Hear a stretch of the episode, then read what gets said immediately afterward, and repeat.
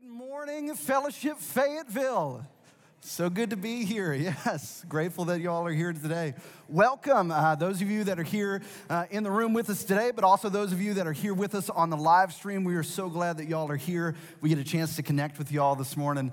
Uh, let me introduce myself. I, uh, my name is Andy, uh, and I have the great privilege of being able to lead our Celebrate Recovery ministry here at Fellowship Fayetteville. Uh, you know, just a couple weeks ago, we wrapped up our last series, the, the New Creation series coming out of Easter, as we focused on what, what does it look like for the gospel gospel to really impact the way that we live and, and the way that we deal with all of the hurts, the hangups, and the habits that, that we bring with us into this place each and every week. And, and I'm grateful that coming out of that series, it's just reaffirmed that this church is a safe place where we can bring our brokenness, but it's also a safe place where we can find the healing and hope that we need to deal with the brokenness that's going on within our lives. And, and to that end, we also wanted to invite you to a, a special part of Fellowship Fayetteville called Celebrate Recovery that happens every single Friday night here in this room, as a place for us to, to remind each other the freedom and healing that's found in Jesus as we walk together through this and as we continue to be a church that uh, is honest about where we're at, but is also diligently seeking Christ together as a family. A uh, couple quick things we wanted to remind you of first and foremost. Uh, this coming Tuesday, we have our next young adults worship gathering that's uh, happening uh, this, this Tuesday, May 18th at 7 p.m. As we're talking through what does it look like for us to abide in Christ. And so, if you're a young adult and you're looking for uh, some community with other folks that are in your season of life, we would love for you uh, to come and be a part of that, and we'd love to see you there. also, we have just a reminder that our women's summer study is starting up on June 8th. Uh, and if you're interested in, in joining that, uh, please make sure that you register for that on the website. That way, our, our teams know uh, how many leaders we need and we can get everything covered on that. And we're so excited if you're wanting to jump in on that.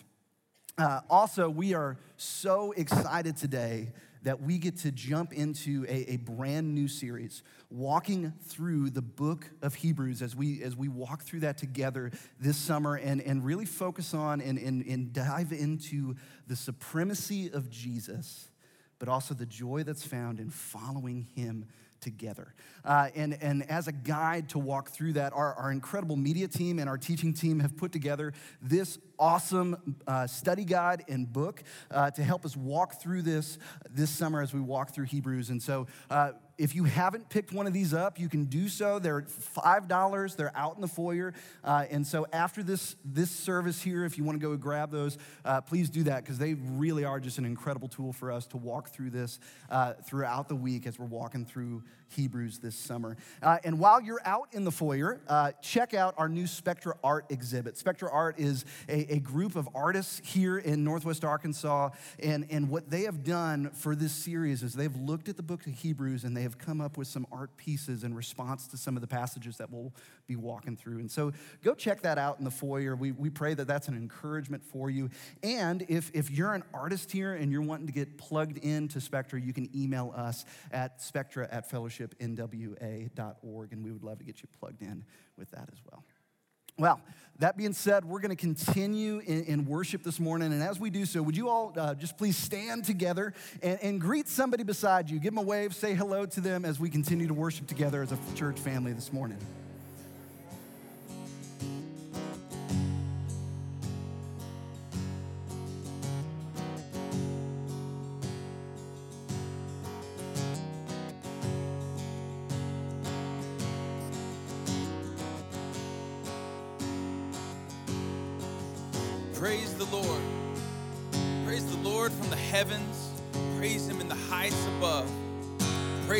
His angels.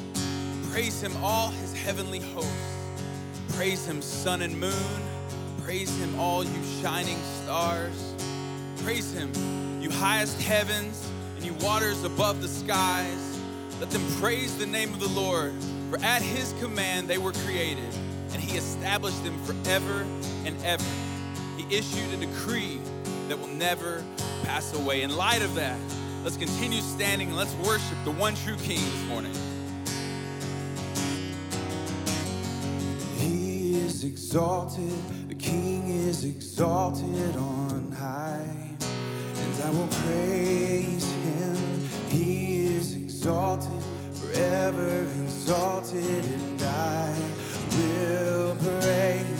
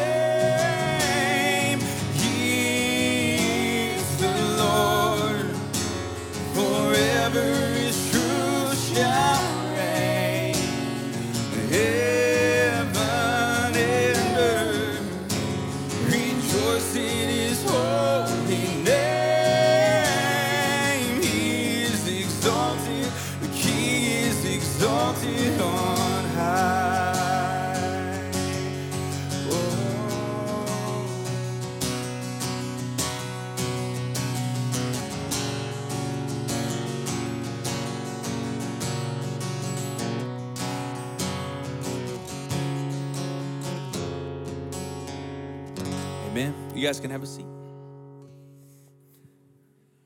Well, good morning, fellowship. Welcome. My name's Michael. I'm on the community team here at Fellowship Fayetteville. I'm so glad you're here to worship with us today. Those of you joining us on the live stream, we're so glad to have you with us digitally this morning. It's a great day to be gathered just to worship the Lord together. Well, I don't know about y'all, but if you're like me, over the last 15 months, probably watched a little Netflix. I love that Formula One documentary they have on there. I think I like that show more than I like the actual races. One of the shows that some of y'all might have watched came out in July of 2020 was this show called Unsolved Mysteries. It kind of blew up for Netflix. It was really a, a popular new show. But those of you who are my age know that ain't a new show. That thing came out in 1987, and we loved it. This dude, Robert Stack, he can make anything sound scary. A family comes home after a day at the park, only to find that their television remote is missing. We'd be like, man, something bad happened to that TV remote. We love that there's something about helping to solve an unsolved crime, an unsolved mystery, making the unknown known that we all enjoy. We all want to be a detective. Well, I bring it up because, as Andy said, we're starting a new series this week and surrounding the book of Hebrews. There are some legitimate unsolved mysteries. There are some things we don't know. Normally, if I were up here to introduce a new book that we're going to study, I would answer the big questions who, what, where, why, when.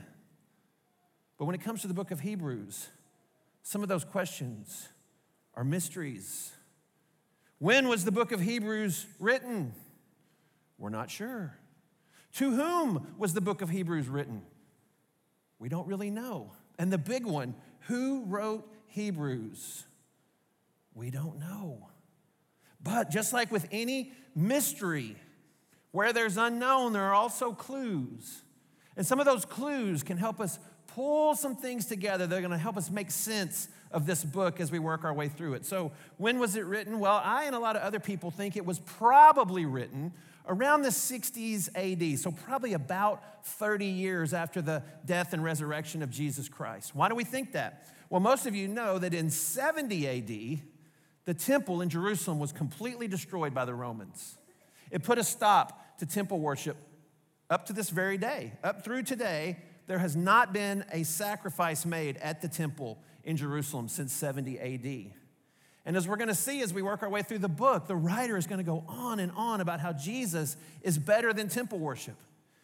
It seems like he would have mentioned that temple worship had been discontinued. That would have been a big check mark in favor of his argument. So, probably written in the 60s, but before 70 AD. Who was it written to? Well, we don't know for sure, but the title of the book gives us a big clue. That word Hebrew, it's another word for Israelite or Jew. To this very day, the language of Israel is Hebrew.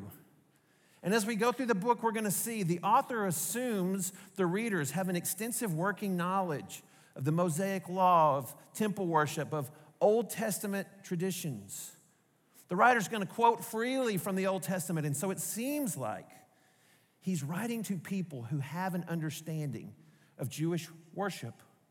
So they were probably Hebrew Christians, Jews who had converted to Christianity, but now, based on the themes of the book we're going to see, were facing persecution. And then the big one who wrote the book of Hebrews? Well, there's a lot of guesses, there's a lot of opinions, some more plausible than others. Some of you might have a carefully considered opinion of who you think wrote the book of Hebrews, but the truth is, we really don't know. And what's interesting is you can go all the way back to the third century, and we see the church fathers saying, only God knows who wrote the book of Hebrews.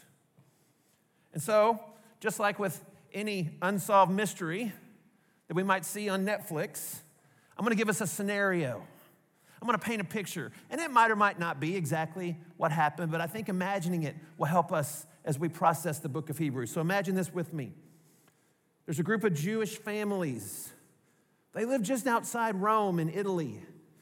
And one day, this traveling preacher comes and he tells them the news that's been sweeping the Roman Empire that there was a man in Jerusalem and that many of the promises pointing to the Messiah seemed to be fulfilled in that man. And that man was crucified by the Romans and then resurrected to life. And this little group of Jewish families, they believe that gospel message and they become Christ followers. As time goes on, they, they share that good news with their neighbors and they see their children raised to be followers of Jesus. But then a decade or two down the road, things start to change. Things aren't going so well for the Roman government, and they start blaming these Christ followers for a lot of their problems. The next thing they know, their Jewish friends and neighbors are looking at them sideways. They stop doing business with them. They stop inviting them to community events. And they start to get the sense that real persecution is coming. And so one day they get a letter. It's from someone they trust, someone they know, a spiritual leader. And so they gather in a home, 15, maybe 20 people, and they open it up and they read the letter to the Hebrews. And what they find is the writer, someone they know, someone they trust, telling them Jesus is better than any other option, so don't give up. Don't quit. Don't go back to what you were doing before you knew Christ. And out of that, we're going to get our major themes for the book of Hebrews. Here's what we're going to see as we work our way through it. The first theme is the superiority of Jesus. Week after week, we're going to see the author tell us Jesus is better, Jesus is greater. And the second theme flows right out of that perseverance. Jesus is the greater thing, therefore, don't quit. Don't go back. Don't give up. Keep following Jesus. So, y'all keep an eye out for those themes as we work our way through the book. Make note where you see those in the text. Because, yeah, there's some mysteries around this book, but they don't take anything away from its centrality in helping us understand the person and work of Jesus. That's the core message. And you know, when the Bible talks about a mystery, it's not talking about something unsolved. When the Bible talks about a mystery, it's something previously hidden, but now revealed. And that's what Hebrews is the mystery of Jesus now revealed. Hebrews is going to show us Jesus, He's the Messiah, the Christ, He's the King, He's the Son of God.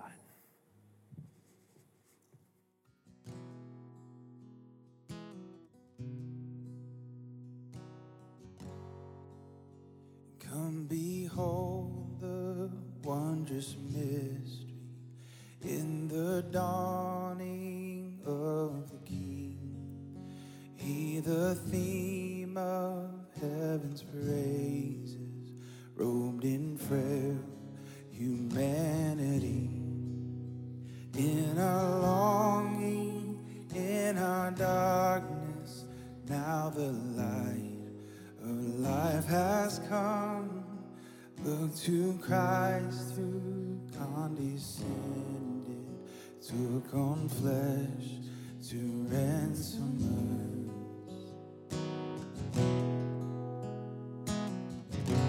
Let's stand together and worship, church. Come behold the wondrous mystery.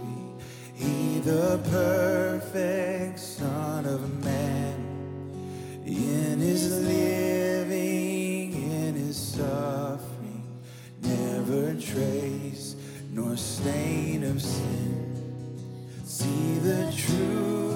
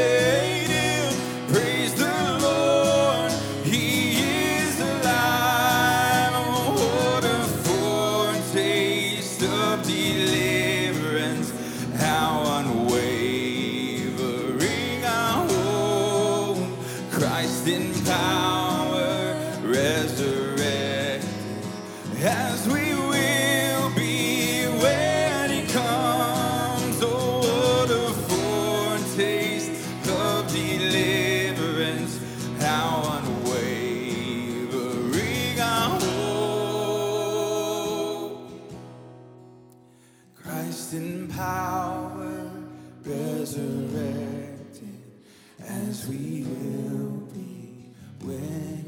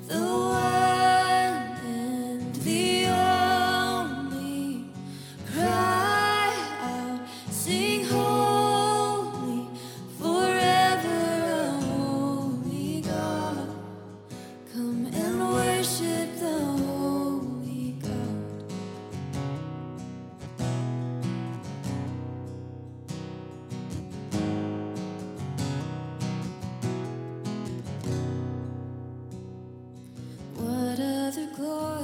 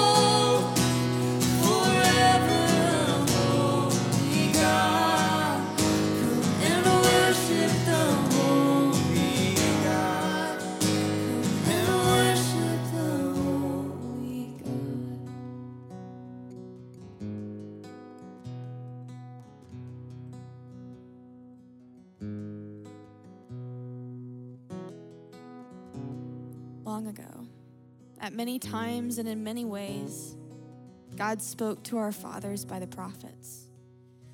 But in these last days, he has spoken to us by his Son, whom he appointed the heir of all things, through whom also he created the world. He is the radiance of the glory of God and the exact imprint of his nature, and he upholds the universe by the word of his power. After making purification for sins, he sat down at the right hand of the majesty on high, having become as much superior to angels as the name he has inherited is more excellent than theirs. Y'all can have a seat. Thanks, Mary Beth. Well, it would be hard for me to come up with any four verses in the entire Bible more loaded with meaning more freighted with doctrine, more powerful than the first four verses of Hebrews that Mary Beth just read for us. In the original Greek, it is 72 words, one sentence. One commentator said, This four verses is the apex of linguistic style in the entire New Testament. In other words, y'all, it doesn't get any better than that. These four verses, one sentence that rests on one verb and its subject God has spoken. What an intro! God has spoken. Because if God has spoken, and according to Hebrews, He has, don't we all want to know what He said? But before the author is going to get to that, he's going to open up with a couple of fairly unusual adverbs in the Greek. Long ago, and then at many times and in many ways. Now, quick timeout here. Does that sound like the opening of a letter to you? My grandma's here, Nana. Glad you're here. She's written me a lot of letters over the years. They never began long ago at many times and in many ways. No, they began, Dear Michael. And that's how letters worked in the New Testament era, too. So, what's going on here? Well, we call it the letter to the Hebrews, but we're going to see as we work our way through it, a lot of times it doesn't feel like a letter at all. One commentator said it begins like an essay, continues like a sermon, and ends like a letter. Now, if you've grown up around the church or you've spent any time studying the book of Hebrews, what do we always say? The writer to the Hebrews, the writer to the Hebrews. We hear it over and over. We're used to it.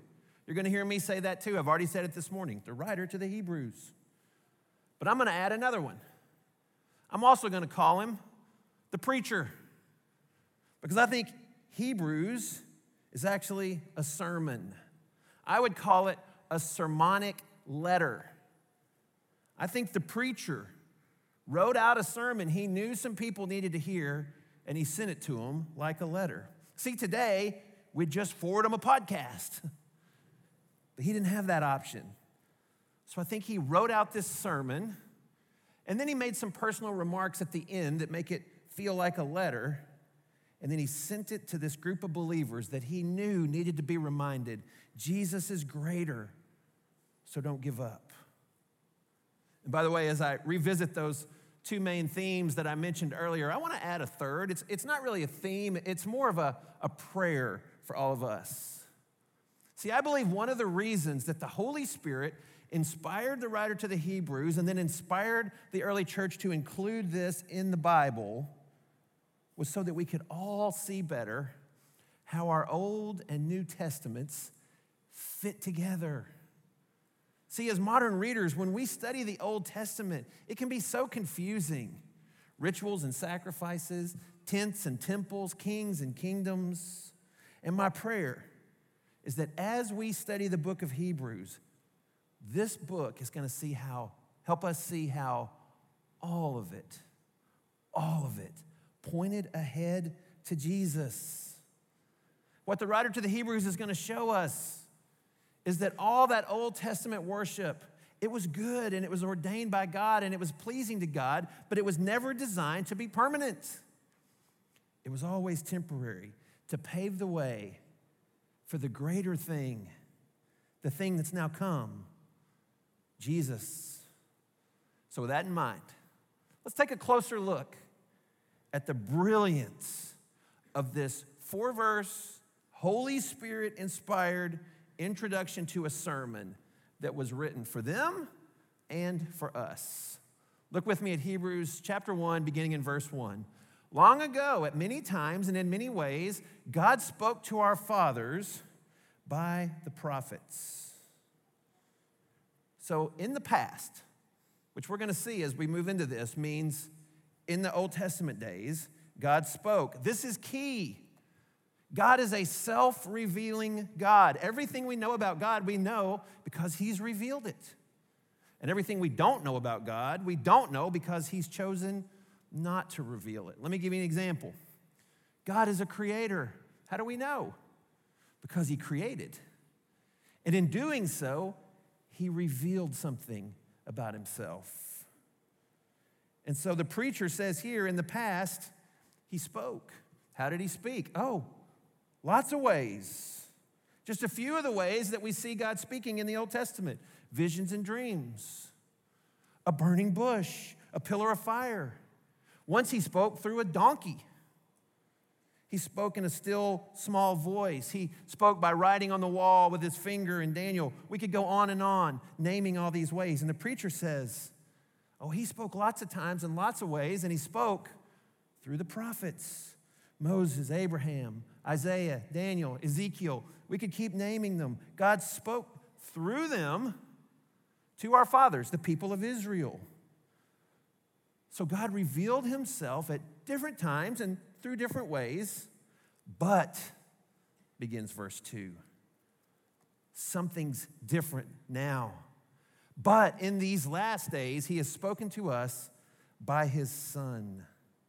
This phrase, he, God, has spoken is the heart of this whole introductory passage. Now, when we hear last days, we think of the time right before Christ returns. When we hear last days, we think war and famine and the impending return of Jesus. But that's not what this preacher's talking about.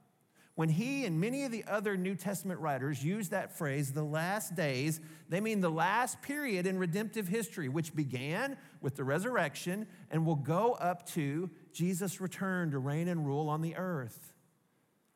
And so, to him and to the recipients of the letter, they were living in the last days. And we are living in the last days because we live in the period between the resurrection and the return. And the preacher's going to use that to show us a series of contrasts between how God revealed himself in the Old Testament versus how he reveals himself in the last days, which is now. See, then he spoke by the prophets, but today he's speaking by his son, Jesus. In the past, he spoke to their fathers, their ancestors, Israel. But today, he speaks to us.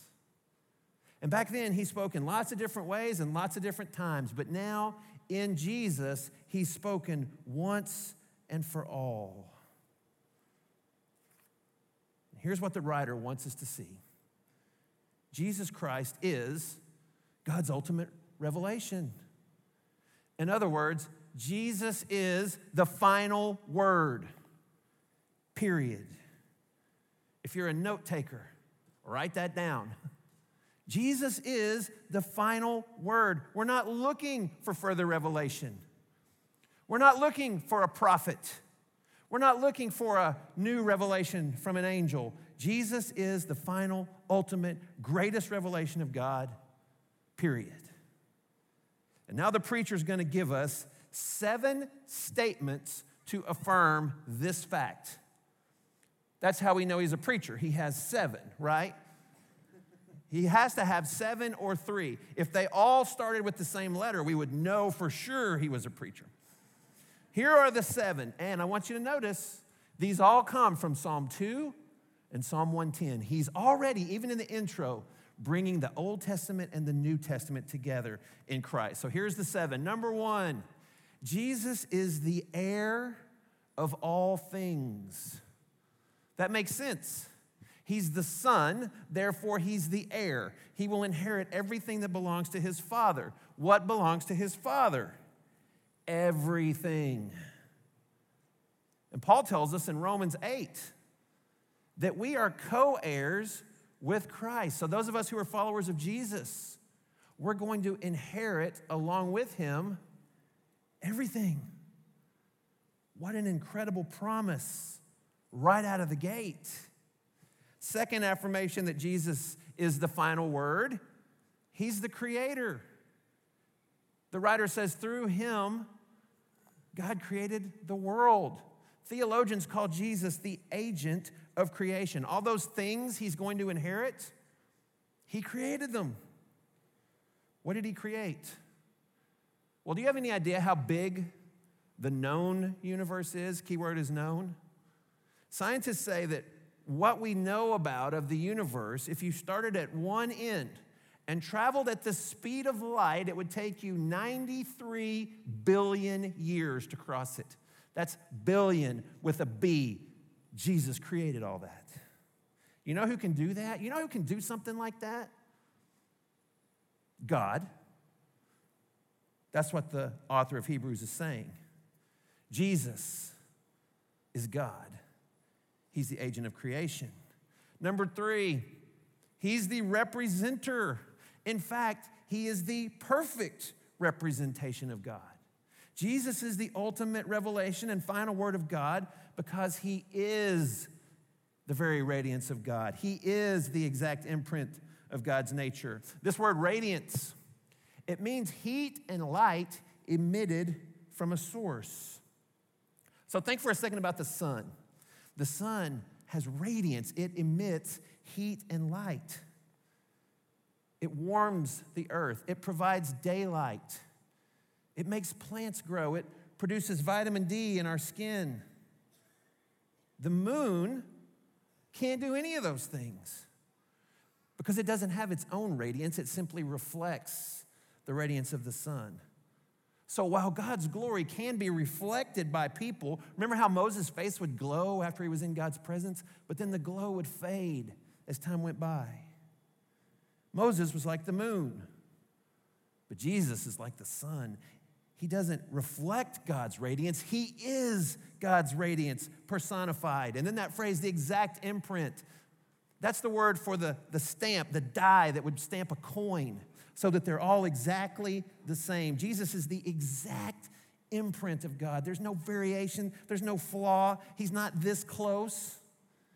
He's a perfect representation of God Himself. When we look at Jesus, we see the very nature of God revealed.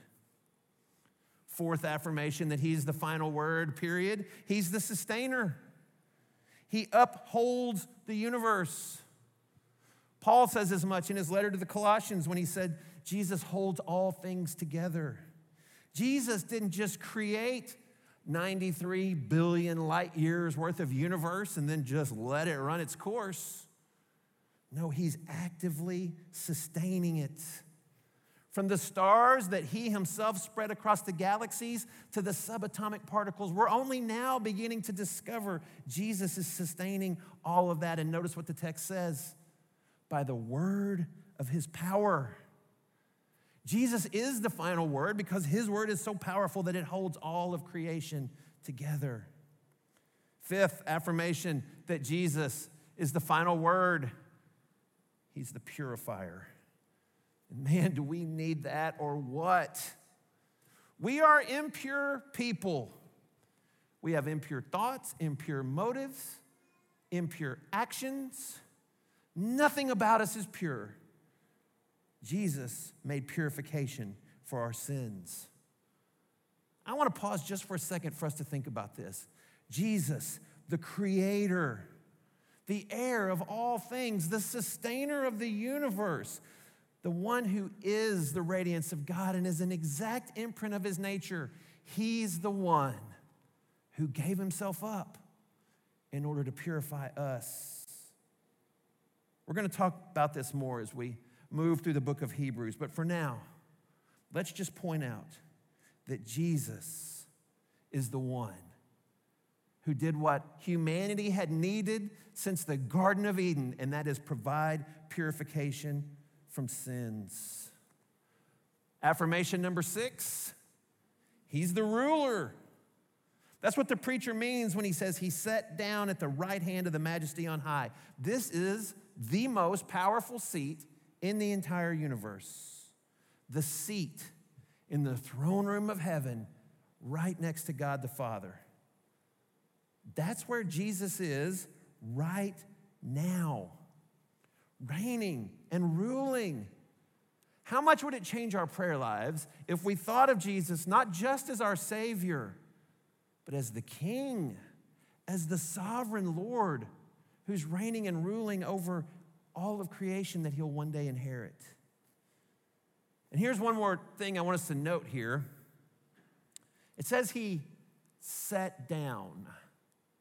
When do you sit down? Let me ask the moms in the room who still have kids at home. When do you sit down? Some of you are like, never. We just keep going until we pass out somewhere.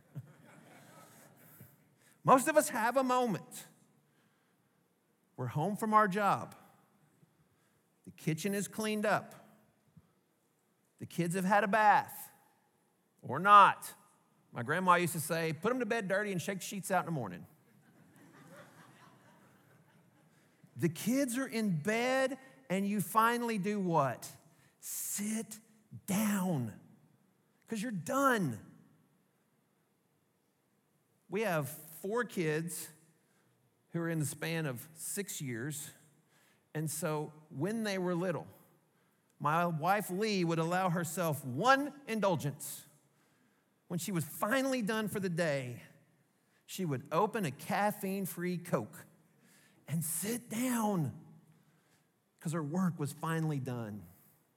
What did Jesus say on the cross? It is finished. His work of redemption was done. And so now he's seated. And then, lastly, the seventh affirmation that Jesus is the final word is that he is superior to angels. And the preacher says here that's demonstrated by the fact that Jesus carries a name that no angel will ever carry.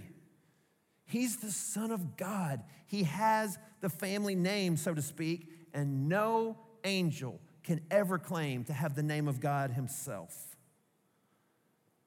And so, this is what we see in Hebrews 1 1 through 4. Jesus is the final word because he's the heir who will inherit all of creation. Everything belongs to him. He's the creator. Nothing exists that he did not create, from the vastness of the universe down to subatomic particles. He's the representer, he's the perfect representation of God, and he is the very glory of God made flesh. He's the sustainer. He holds all things together by the power of His word. He's the purifier. He provided the purification from sins that all of humanity had always needed. He's the ruler. He's ruling from the right hand of the Father, where He sat down because His work of redemption was done. And He is superior. He's greater than the angels. And in the weeks ahead, as this book unfolds, we're going to see he's greater than Moses. He's greater than temple worship. He's greater than the law. He's greater than anything any of us could ever know, experience, or even conceive of because Jesus is the final word. Period. So, what can we say about this? What does it mean that Jesus is the final word, that he's the ultimate revelation of God. Well, just look at all the areas of systematic theology that the writer touches on in these first 72 Greek words. I mean, he hits revelation, the study of the scriptures and how we get them and how we know we can trust them. He touches on Christology, the study of Christ, eschatology, the study of future things. He hits on creation or cosmology, the origins of the material world. He touches on soteriology, which is the study of salvation, angelology, what we know about angels. And what he shows us is all these areas of systematic theology, all these things that we study, they're all rooted in and only make sense in Jesus because he's the final word. Or how about the idea, the concept of time? The writer takes head on this idea that we're experiencing things in time. He touches on the past, he addresses the present, he looks ahead to the future. And he said, everything in the past, the present, and the future all finds its meaning and it's all grounded in Jesus. In these first four verses of Hebrews, This incredible preacher unpacks the major themes of the Bible. Different teachers, different theologians disagree on which one is preeminent, but there's three primary things people agree on. One is the glory of God, the greatness and holiness of God, a major theme of Scripture. One is salvation, God working over the course of human history to redeem for himself a people. And the third theme is kingship. Our founding pastor, Robert Cupp, used to famously say the Bible asks and answers who has the right to rule? And the writer to the Hebrews shows us all of these major themes of the Bible come together and are answered with Jesus. Because Jesus is the final word. Period. So, if that's what all this means, how should we respond? Well, first, by giving our lives to Him. And then, second, by following Him, walking with Him. And of course, by worshiping Him. And so, I want to invite you to do each and all of those three things right now. If you've never submitted your life to the gracious reign and rule of Jesus Christ as your King, as your Savior, you can do that right now. Just by confessing that you need Him and the forgiveness, the purification from sins that He offers, He can become your Lord and Savior. And if you already know Him, but you know you're not walking with Him, you're not living in obedience to Him, you can change that too. And it begins with a simple act of repentance. Just by saying to Him, Jesus, beginning now, I want to follow you instead of making my own way. And of course, we can worship Him. And so I want us to take a moment and I want us to pray and I want us to thank our Father for the incredible gift that He's given us in Jesus. And then in just a moment, as Ryan and Mary Beth lead us, I want us to all just raise our voices and acknowledge out loud all that He is to us. Let's pray. Well, Father, thank you. Thank you for the incredible gift of your Son. Through Jesus, we can know you. Through Jesus, you hear our prayers. Through Jesus, we can be reconciled to you and we can be reconciled to each other. And so, Father, I pray that we would know you better through Jesus. We would love each other more thoroughly through Jesus. I pray that we would be the church and reach out into our community with love, the love of Jesus. Because Jesus, it's all about you, it's all for you, and it always has been. You're our joy, our righteousness, our freedom, our steadfast love, and our peace, and we worship you. Church, let's stand and let's worship in response to that good, good news.